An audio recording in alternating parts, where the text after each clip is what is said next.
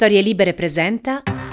Buongiorno e ben trovati in questo nuovo appuntamento di Quarto Potere, la rassegna stampa di Storie Libere, martedì 4 aprile 2023. Come sempre in voce Massimiliano Coccio e come sempre andremo a vedere quello che ci riservano i quotidiani che troverete questa mattina in edicola. Uno sguardo alle prime pagine ci riporta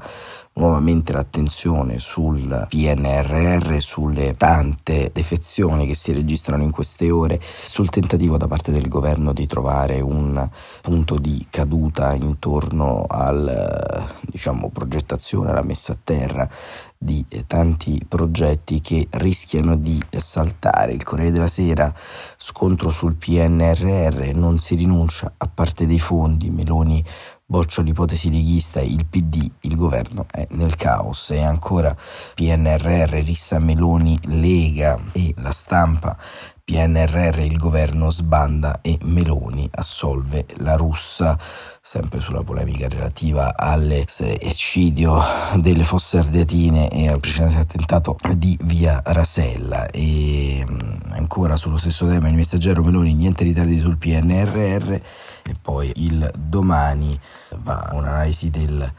voto di Giulia Merlo sul voto in Friuli Venezia Giulia che si è tenuto ieri, che ha visto la vittoria del governatore uscente Massimiliano Fedriga, il eh, voto in Friuli Venezia Giulia spiazza tutti i partiti tranne la Lega. Iniziando proprio dall'argomento del giorno, entriamo nel quotidiano La Repubblica per leggere un interessante editoriale di Stefano Folli, sempre sulla questione appunto del eh, PNRR e della vicende che sono connesse, insomma è molto di più della tenuta solamente di alcuni progetti territoriali, ma eh, ne va della tenuta complessiva del nostro paese anche agli occhi delle opinioni pubbliche internazionali e Stefano Folli scrive che c'è il rischio del suicidio collettivo, l'Europa che muta e l'Italia del PNRR, perché il punto è esattamente questo, vedere anche qui come si inserisce questo grande balletto intorno alla incapacità di stare su tavoli negoziali e su un panorama europeo che va lentamente modificandosi con uno spostamento a destra, così come è avvenuto in Finlandia Stefano Folli scrive che fino a che punto si spengerà il mutamento degli equilibri politici in Europa non è dato sapere. È tuttavia evidente che sia in atto un processo rilevante, in parte conseguenza della guerra nelle terre orientali, in parte figlio dell'incertezza sociale. La Finlandia è solo l'ultimo tassello di uno slittamento a destra che ha già interessato la Svezia e che nei prossimi mesi potrebbe investire altri paesi, dalla Polonia alla Spagna, attesa alle urne in autunno. È peraltro tutto da dimostrare che la svolta politica in corso favorisca tout court i progetti europei di Giorgia Meloni, progetti ormai ben noti, una maggioranza tra il Partito Popolare post-Merkel e la galassia dei conservatori da realizzare all'indomani del voto del 2024 per il Parlamento di Bruxelles. La strada è lunga e le contraddizioni da risolvere sono tante, a cominciare dalla linea che il PPE vorrà adottare. Prima di questo approdo tutto politico ci sono questioni vicine e addirittura vicinissime da risolvere questioni anch'esse politiche si intende, ma intrecciate con rilevanti profili tecnici. Ancora una volta si parla del PNRR da parte italiana. I ritardi e le incongruenze ci sono, ma ha poco senso negarlo. Il problema è come uscire dal labirinto senza danni per il paese, senza aizzare uno scontro sulle responsabilità remote e meno remote di tali ritardi. Scontro che equivale a una sorta di suicidio collettivo nel momento in cui L'interesse nazionale consiglierebbe di remare tutti nella stessa direzione, almeno per un breve tratto. Naturalmente la convergenza non si realizzerà dal momento che le Camere sono profondamente divise e per certi aspetti è bene che lo siano, come effetto della polarizzazione del 25 settembre, scrive Folli. Tuttavia l'idea di sospendere le ostilità per qualche tempo, così da presentarsi di fronte alla Commissione in modo credibile, in vista di un'intesa più generale che permetta all'Italia di gestire al meglio i fondi europei, è tutt'altro che peregrina abbastanza inverosimile nella pratica, ma ragionevole, e viene data ragione a un consumato democristiano come Pier Ferdinando Casini, che ha avanzato una proposta in tal senso. Del resto, anche il presidente dell'ABI Patuelli si pone il problema di evitare ritardi, compresi quelli non dovuti a negligenze o strozzature burocratiche. Ad esempio, suggerisce di anticipare con un decreto legge gli incentivi fiscali alle imprese invece di aspettare i tempi lunghi del disegno di legge delega, i cui effetti saranno visibili verso la fine della legislatura. Come si vede c'è materia per intervenire in modo razionale prima che sia il Paese a pagare il prezzo di un'inerzia politica o magari di errori dovuti all'inefficienza della macchina pubblica. Poi va valutato l'altro aspetto del problema, quello che riguarda la Commissione. Anche qui il punto è politico. Si vuole incoraggiare una trattativa, ovvero un compromesso sul PNRR, ovvero si preferisce punire l'Italia e il suo governo sovranista. Tutto suggerisce che la prima soluzione sia ispirata dal buonsenso. Destabilizzare l'Italia nonostante passi falsi e errori compiuti vuol dire innescare un contraccolpo degli effetti imprevedibili per meglio dire in Europa che va a destra si rischia di accelerare i nazionalismi anziché debellarli, di conseguenza anche l'ipotesi di un accordo popolari conservatori dopo le elezioni del 24 potrebbe esserne incoraggiata. Tutto quello che alimenta l'inquietudine economica e il malessere sociale nell'Europa di oggi merita una risposta nel segno della prudenza e di una certa lungimiranza. Così Stefano Folli evidenzia appunto quali sono i rischi di questo suicidio collettivo a cui stiamo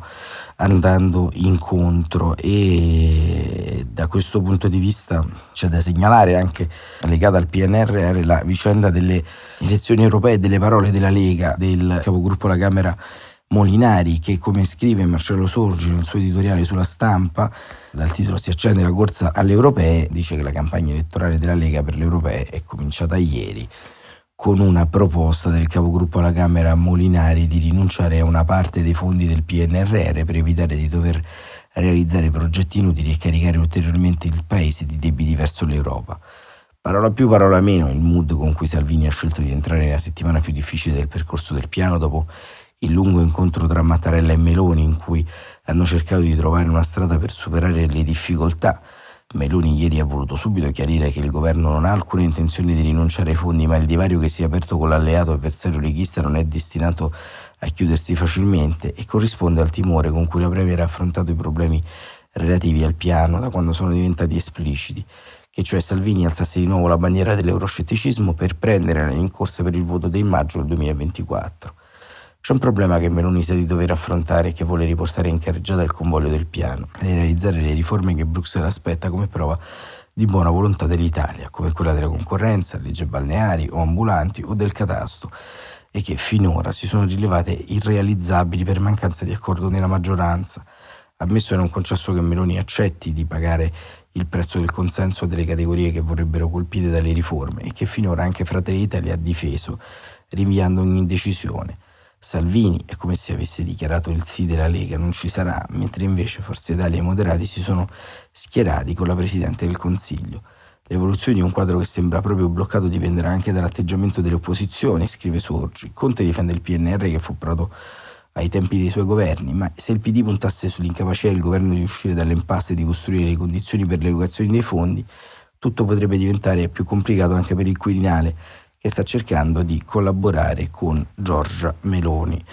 E quindi vedete, insomma, il piano incrociato del PNRR ci riporta a far emergere una serie di considerazioni molto molto ostiche, perché di fatto non abbiamo ancora visto quello che il PNRR può significare per il nostro paese, ma in qualche modo vediamo quello che significa per gli altri paesi, cioè colmare fondamentalmente quel gap strutturale che ci portiamo dietro da molto molto tempo, insomma, e quei gap nei progetti dovevano andare in qualche modo a raccontare una serie di vicende, ovvero il problema infrastrutturale, il problema legato alla scuola, al mezzogiorno e, e tutti i progetti che però lentamente sembrano anche lontani dal paese, anche perché di fatto i progetti che già si sono iniziati a realizzare sono di enti locali e regioni che sono molto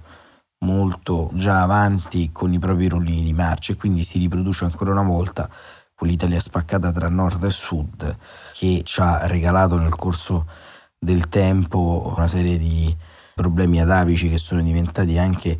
fonte di ancora una volta distacco tra gli italiani e la uh, politica. Ma c'è anche il fronte elettorale perché ieri in qualche modo si è votato in Friuli Venezia Giulia, i giornali raccontano appunto della vittoria molto netta del candidato della Lega Massimiliano Fedriga, così come scrive il Corriere, Fedriga ottiene il bis col 64%, boom della sua lista, la Lega sopra Fratelli d'Italia.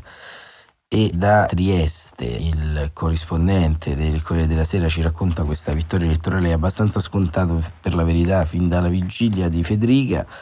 a prima vista è finita esattamente appunto come ci si aspettava, cioè con la vittoria netta di Massimiliano Federica col 64%. Alle 15 in punto, per con l'apparire del primo exit poll che dava il presidente uscente avanti di 30 punti rispetto al suo sfidante Massimo Moretuzzo, sostenuto dal patto siglato tra PD e Movimento 5 Stelle, la Prati regione poteva già considerarsi chiusa. Ma il voto di domenica e di ieri è ricco di spunti che vanno al di là della conferma del governatore leghista e che hanno un significato politico anche per chi guarda al nord est da Roma. Il primo, il più rilevante, tra centrodestra e centrosinistra, qua su, dalla Lombardia al Veneto, non c'è partita. Nonostante il cambio di segreteria del PD e l'intesa con non raggiunta altrove tra i Dem e 5 Stelle, il solco tra le due coalizioni resta profondissimo.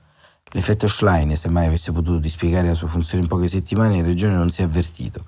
Forse qualcosa in più è pesato nelle comunali di Udine, dove il sindaco uscente Pietro Fontanini è costretto comunque al ballottaggio. Ma altro dato di rilievo è il risultato ottenuto dalla Lega, che stupendo il suo stesso Stato Maggiore ha strappato il primo posto tra le liste in gara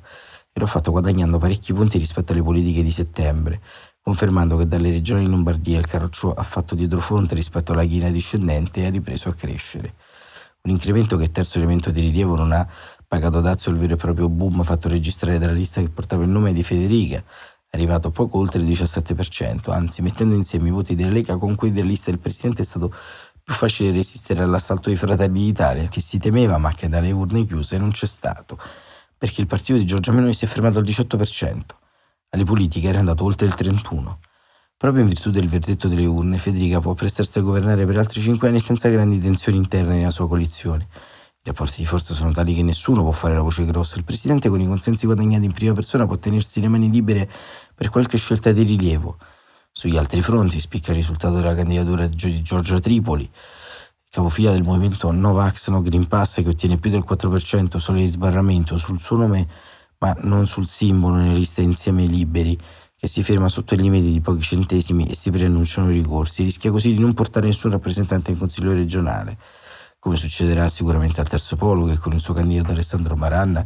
non riesce ad arrivare al 3%. Tra i delusi che rimangono a bocca asciutta anche 5 Stelle, al loro minimo storico, 2,4.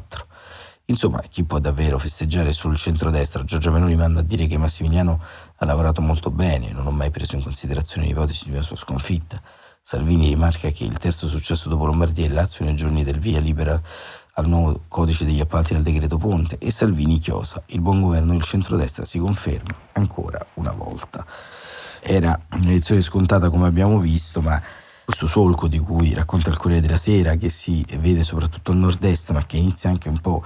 a radicalizzarsi in giro per l'Italia, ovvero questa distanza che ovviamente in Friuli è stata così larga di oltre 30 punti, ma in altre parti del paese è compresa spesso in forbici tra il 10 e il 15%, sta diventando un problema e questo ci racconta anche un po' come spesso e volentieri anche le grandi discussioni, le grandi vittorie che avvengono all'interno dei congressi, in questo caso il congresso del Partito Democratico, siano più delle questioni identitarie interne che delle questioni che riguardino pezzi importanti dell'opinione pubblica. Ovviamente Ellie Schlein non poteva capovolgere un risultato con un candidato, una strategia non pienamente scelta da lei. Tuttavia, ancora una volta, il novero delle alleanze e volontà di in qualche modo voler colpire delle parole chiave, delle parole d'ordine, in alcuni ceti produttivi, in alcuni punti del paese ovviamente non fanno presa e un po' si drammatizza anche questo effetto che abbiamo visto nel corso del tempo di una sinistra cosiddetta ZTL, una sinistra che non riesce a sfondare quel muro che invece la destra, pur con l'inaffidabilità che abbiamo raccontato sui progetti del PNRR e, su tutto il resto, sembra invece continuare a cavalcare. Ovvio che è un, è un voto minimo locale, a maggio ci saranno le elezioni amministrative, è lì che si forse inizierà a vedere un'amalgama differente tra Schlein e il corpo elettorale progressista e non solo. Ma insomma, vedendo così dall'alto questi risultati, appare difficile che appunto al momento una candidatura come quella di Ellie Schlein riesca a bucare altri mondi, altri muri che appaiono ben collocati all'interno della propria conservazione. Poi esiste quel meraviglioso mondo della narrazione politica che ci dirà che tutto è possibile e che il popolo italico attende con ansia di entrare a passo di danza nel socialismo europeo, ma insomma al momento c'è molto molto da fare. Quarto Potere torna domani mattina, come sempre alle 7.45. Rimanete con noi anche per questa settimana, prima della Pasqua per chi la festeggia e noi ci sentiamo domani. Buon proseguimento di giornata.